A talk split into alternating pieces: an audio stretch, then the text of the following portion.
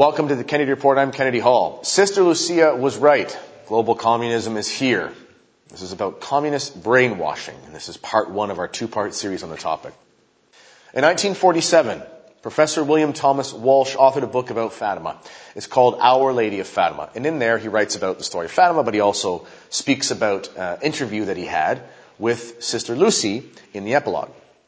And Sister Lucy said the following to Professor Walsh. She says, What Our Lady wants is that the Pope and all the bishops in the world shall consecrate Russia to her Immaculate Heart on one special day. If this is done, she will convert Russia and there will be peace. If this is not done, the errors of Russia will spread through every country in the world. The professor asked, he said, does this mean in your opinion that every country without exception will be overcome by communism? And Sister Lucia answered, yes.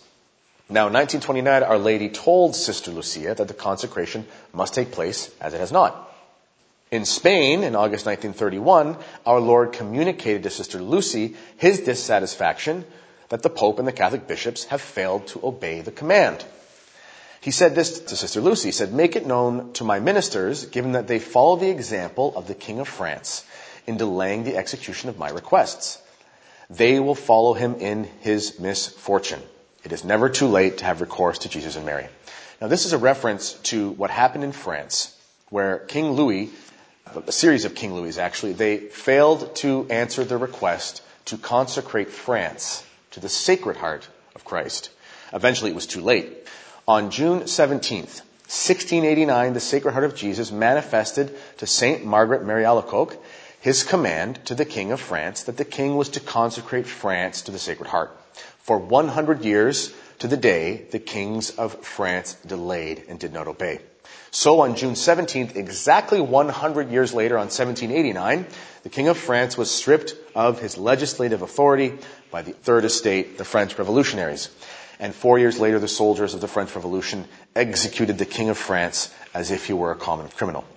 In 1793, France sent its king, King Louis XVI, to the guillotine. He and his predecessors had failed to obey our Lord, and his request that France be consecrated to the Sacred Heart of Jesus. And thus the misfortune had befallen both the king and the country, and this was perhaps the beginning of the entire sort of revolution of the modern era. The specific request regarding Fatima was made in 1929. Our Lord warns us that there was a hundred years for the King of France and a similar fate will befall us. We are now in 2021. 100 years from 1929 brings us to 2029. These next eight years will be a doozy, I think.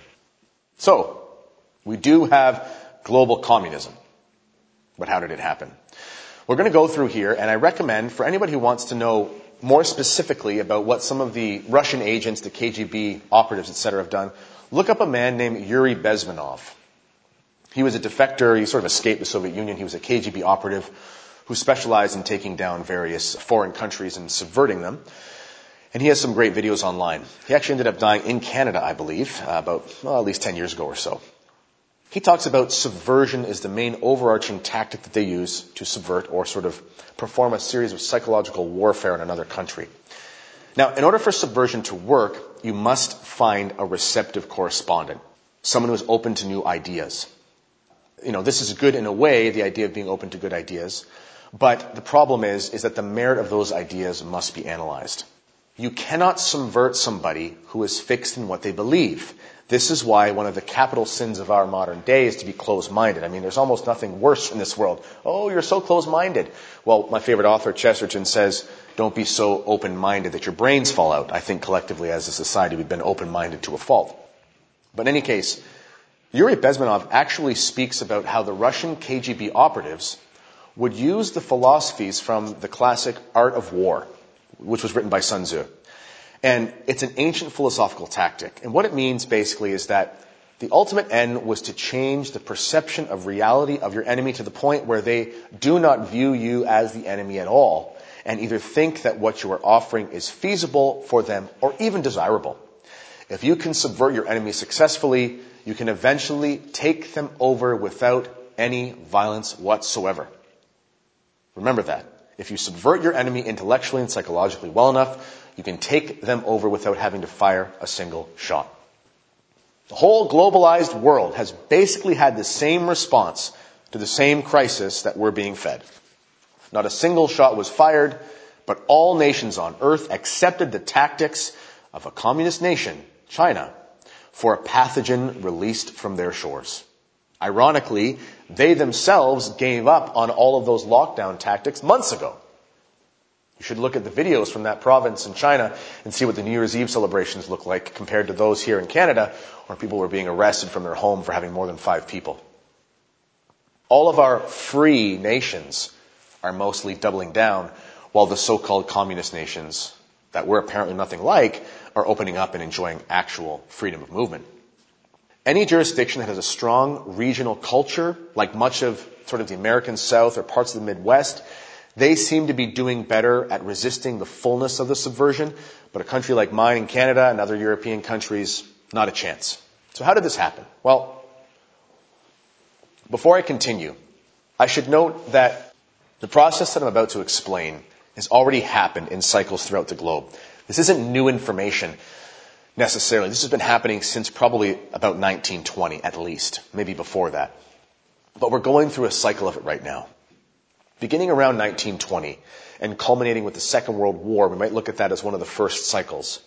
That then set up the world for a distinct division for about 50 years, this is overtly, between what we called communism and what we saw as basic freedom. This was the Cold War. So you had what looked like to most people, you had two sides of the world. You had those who were free. We think about those great speeches by Ronald Reagan, and they really were great speeches. And you think about Stalin and Gorbachev and, and all these men.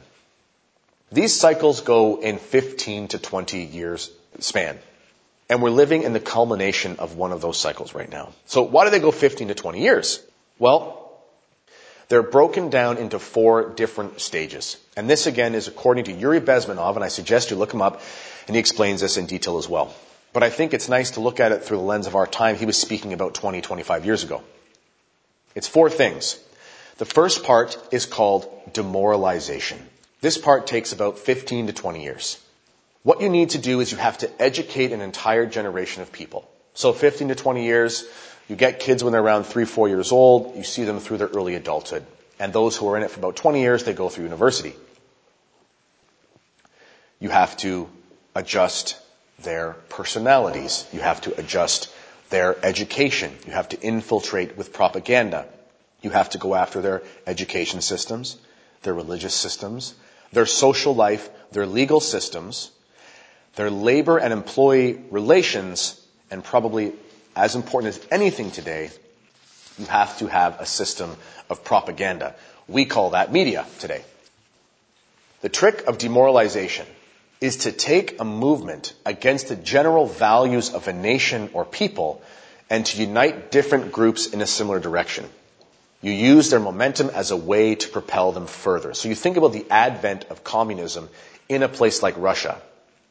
Just think about this for a second.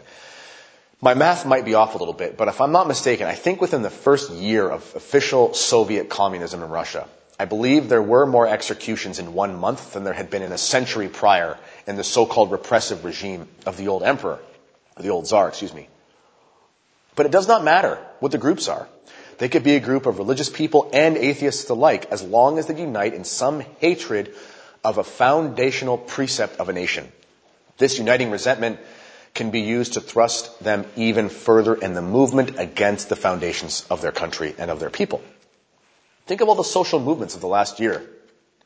Everybody thinks that they sort of sprung up out of nowhere. Well, how was it that basically beginning in March with the lockdowns and going through, you could have riots and rallies and changes in governments and basically whole social revolutions, whole movements, millions of dollars spent, tens of thousands of people gathering in massive public places when apparently there was a pandemic going around and everybody was like kindling. It just was lit with fuel to the fire. Was just ready to go. It's not an accident. These things are not random. But the population has been sufficiently demoralized. If you ask your average North American kid what they think about their country, I bet you they will be highly critical. Not some of them. There's still some patriots. But most kids, they will say, well, you know, we used to be a bunch of intolerant this. Well, we used to do things wrong this way. Well, you know, grandfather, he's got to get with the times, etc. The Marxist mentality, which we're going to talk about, will even fuel a movement that is against uh, certain principles of communism if necessary, as long as it can be used to set the population off balance and take away their stability. So that's the basic idea of demoralization. To just completely disenfranchise people against their own society. Then over a period of a couple decades, as this is happening, they can prime them for the next stages. So let's just go through quickly here. What are the different facets of demoralization? Religion is very important. If you look at the history of any communist regime, any Marxist regime, you will see that there is a disdain for God. Ultimately, God has to be out of the question. Religion must be destroyed. It even needs to be ridiculed. You read about students, for example, in the early days of the Soviet Union, their teachers would actually take them outside to spit at the sky to symbolize the fact that they were spitting at God. It wasn't that they didn't believe in God, they weren't just atheists, they were anti-theists. This is why atheism is put forth in universities and even a lot of schools, uh, younger schools nowadays. It's put forth as the intelligent position and belief in God is primitive. This is why evolution is so important to the Marxists. We used to be primitive. As we get smarter and smarter and smarter and smarter, we go away from all those superstitions. Sound familiar? But the communist mentality doesn't want people to not be religious. It just wants them to redirect their zeal towards the new cult that they're bringing them into, which is ultimately the cult of the state. They might call this different things. They might say this is about progressive human rights. This is about uh, freedom and equality, the rallying cry of the French Revolution, for example. But nonetheless, there has to be a new cult. Think. Do you think if our society has been demoralized? How much money has the church taken from the state? And as a result, do our bishops even defend the rights of the church anymore? Not really. It's too expensive to speak up. Even the church, at least in North America, has been completely demoralized. How much do you want to bet? This is just a little tangent of mine, but how much do you want to bet that as we've demoralized a society and forced them to go home for church during a lockdown and encourage them to watch church on TV, how much do you want to bet that they're monitoring the live streams to see what those pesky priests are saying? They used to have to send people into the churches to infiltrate them. Not anymore. They just ask them to broadcast for everybody. Classic communist techniques have always been infiltration. But there's no need to do that if you have them record themselves. Another strong factor in all of this, which relates to the religious degradation that the communists always want in your society, is sexual immorality. You see, sexual immorality was a huge part of the Soviet revolution. In fact, it got so bad at a certain point with promiscuity. They called them public women, which was basically like government funded prostitutes. Abortion was so rampant that they actually had to pull things back and then release new propaganda promoting traditional marriage, etc., because the people had become so bestial, so beastly, that they couldn't get basic things done. The French revolutionaries knew this as well. In the French revolutionary times, they would have strip tease and these women that would get all the men sort of, you know, lustful, etc because they know that men who are controlled by lust become slaves to their sins and they also become primed for violence. Ask your average police officer the percentage of their calls, home calls, that stem from relationship problems or family problems. Virtually the vast majority of offenses that cops will answer to when they go to somebody's house, they will be things that have to do with breaking the sixth and ninth commandment. It's staggering. Most crimes contain a sexual element and temptation. And this is what the state knows when they use their Marxist propaganda. Pornography is rampant in Marxist societies. It didn't just start with the internet. It was always going on in communist places. All addictive substances have to be pushed as part of demoralization. Who do you get your legal drugs from now? You get them from the state. The state is willingly consulted so that people will recreationally alter their own mind and become slaves to pleasure. This is classic demoralization. And of course, infidelity, prostitution, divorce, contraception, sterilization, abortion, etc. All of these things have come into fruition through communist Marxist influence. A society that becomes very sinful is a society that's easily fooled. Is it any wonder why people believe that dead people can rise and vote? It's a silly society. It's a sinful society, and they'll believe anything.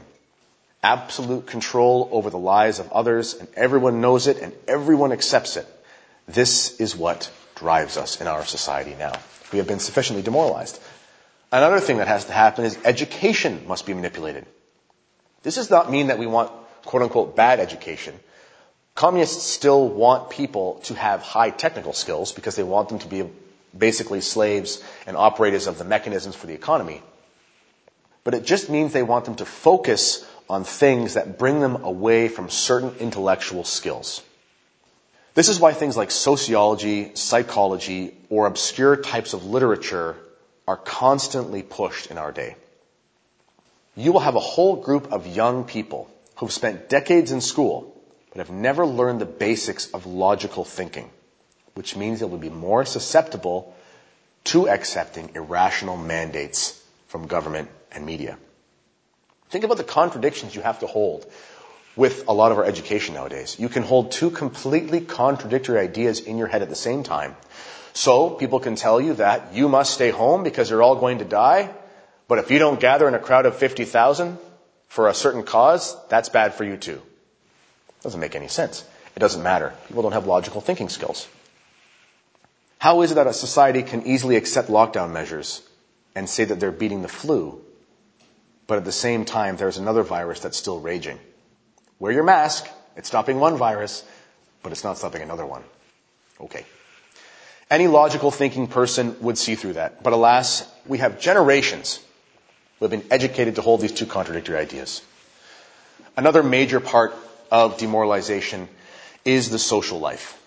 Natural or traditional organizations that are grassroots or local must be uprooted and replaced by competing government run or government licensed organizations.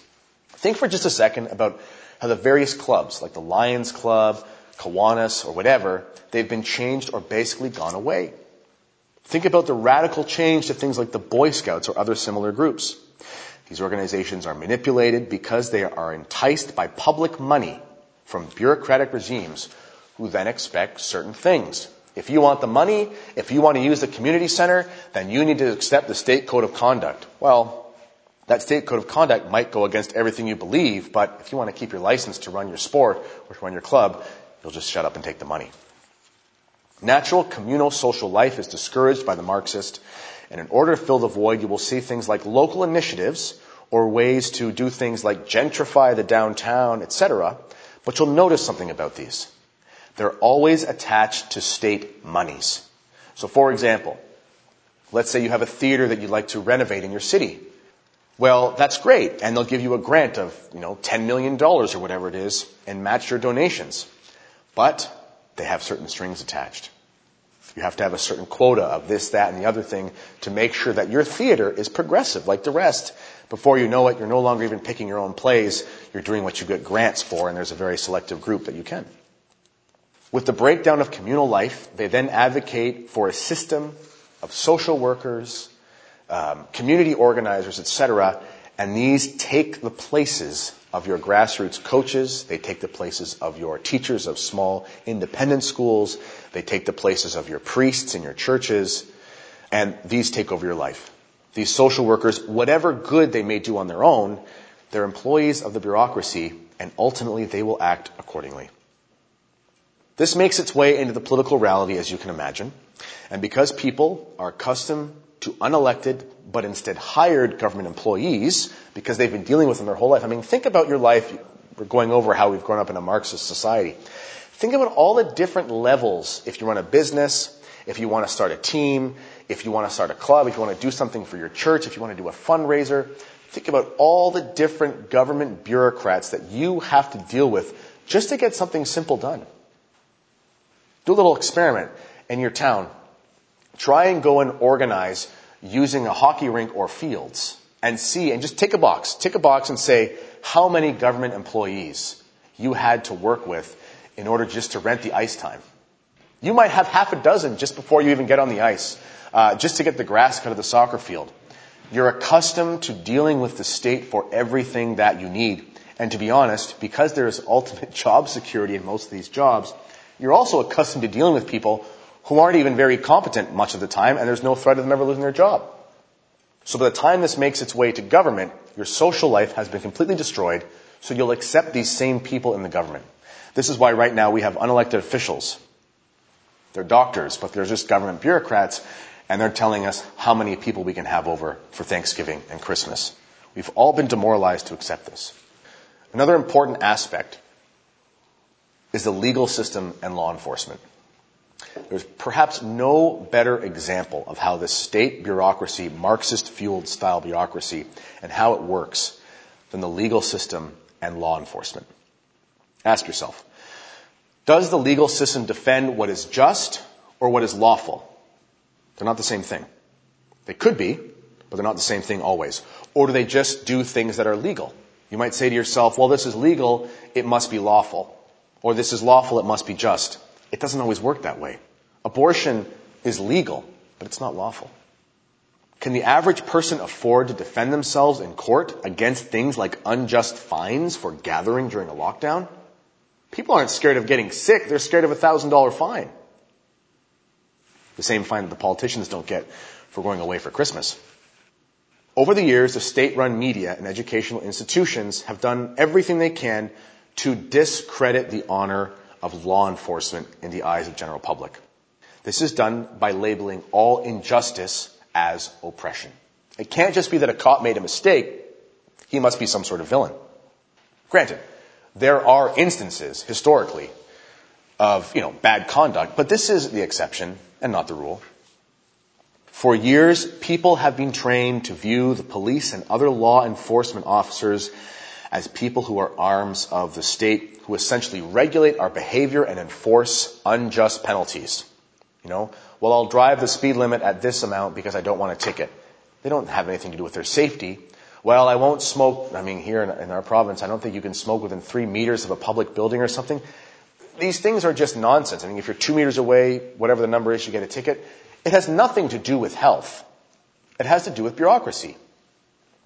So then by the time they tell you to stand six feet apart from somebody who's not sick, unless of course you go to a rally or a riot, by the time they tell you you can have a hundred people in Walmart, but not more than ten at your church, you either don't care because you're so demoralized, or you're so brainwashed that you can hold to scientifically nonsensical contradictory opinions in your mind at the same time. Be careful if you're at a restaurant because when you stand up, it's not safe, but when you sit down, you're totally fine. That's how logic works. Anyway, people have been trained for this. People will comply with these mandates anyway, not because they fear the consequences of the actual act itself, but because they fear the legal fees, and people fear the legal fees even more than the police. This is why now you see police officers getting frustrated and the instances of friction between the police and the people is getting even more strenuous. Because the laws are unjust, the lockdowns are wrong, they're asking police officers to enforce them, don't even know how, and that people have no faith in the system because of demoralization. You see, it just creates complete chaos with all the levels in society. If you do end up getting your day in court to fight an unjust fine or something like that, good luck. Because they might just declare that your country or your province is in a state of emergency and that suspends your constitutional rights. It's difficult to play a game when they keep moving the goalpost. Unelected bureaucrats have declared the goalpost move. It's not the law. We bring it back full circle. We're so used to unelected bureaucrats running every aspect of our life that when we finally get to a position where we're dealing with the police or even the courts, well, the law changes anyway. So what's the point? Do you actually think that Marxism and communism went away? Now, regarding law enforcement, a little bit more here. They do want a police state, but they don't want a lawful police state. They want you to hate your local cops. They want you to hate the guys that really are good guys. You know, the guys that coach your local team or volunteer for the, you know, church food drive at Christmas. They want you to dislike those people because they've turned them into your enemy as their instrument of taking away all of your freedom of mobility, gathering, etc. So when the time comes that there is such an extreme stress on the society from demoralization and the crisis that will follow, it's easy for them to then manipulate you to view those men in your community who really are most likely your neighbors and allies, but you look at them as your enemy. Then what do they do? Well, they'll talk about things like defunding that same police force and bringing in something else from the county or bringing in something else from the state or from the province, from the country, from the region. They'll even take away words like law. They won't say things are illegal anymore. They'll say things like, well, that's against the mandates. We're putting in new measures. They don't want you to think in terms of legal and illegal because that brings up morality. They don't want that. Eventually, this creates an atmosphere of lawlessness in personal lives and property, but a strong oversight from state or national organizations that will make examples of people who go against the orthodoxy. You see, the ultimate goal is communists, they actually want you to have rampant immorality and tension in the goings on between you and your neighbor because they don't want you to have unification, because they don't want you to be able to stand up for yourself. What they want is they want police forces that overarch, that are state police, national police, and they stop you from doing things that go against the public face of the communists. As long as you have chaos in your life, but they can maintain external order from a very sort of usually ruthless police force, and they're happy. This is just a part of how they demoralize us. There is more to the demoralization process. We still have labor relations to talk about and how the media propaganda works. But that's enough for our first part in the series. So, please join us again next time as we'll go over the second part of how Sister Lucia was right and how global communism is here. And we'll go over even more how it takes us from demoralization through the rest of the steps all the way to the new normal that they promised us. I'm Kennedy Hall. This has been the Kennedy Report. God bless.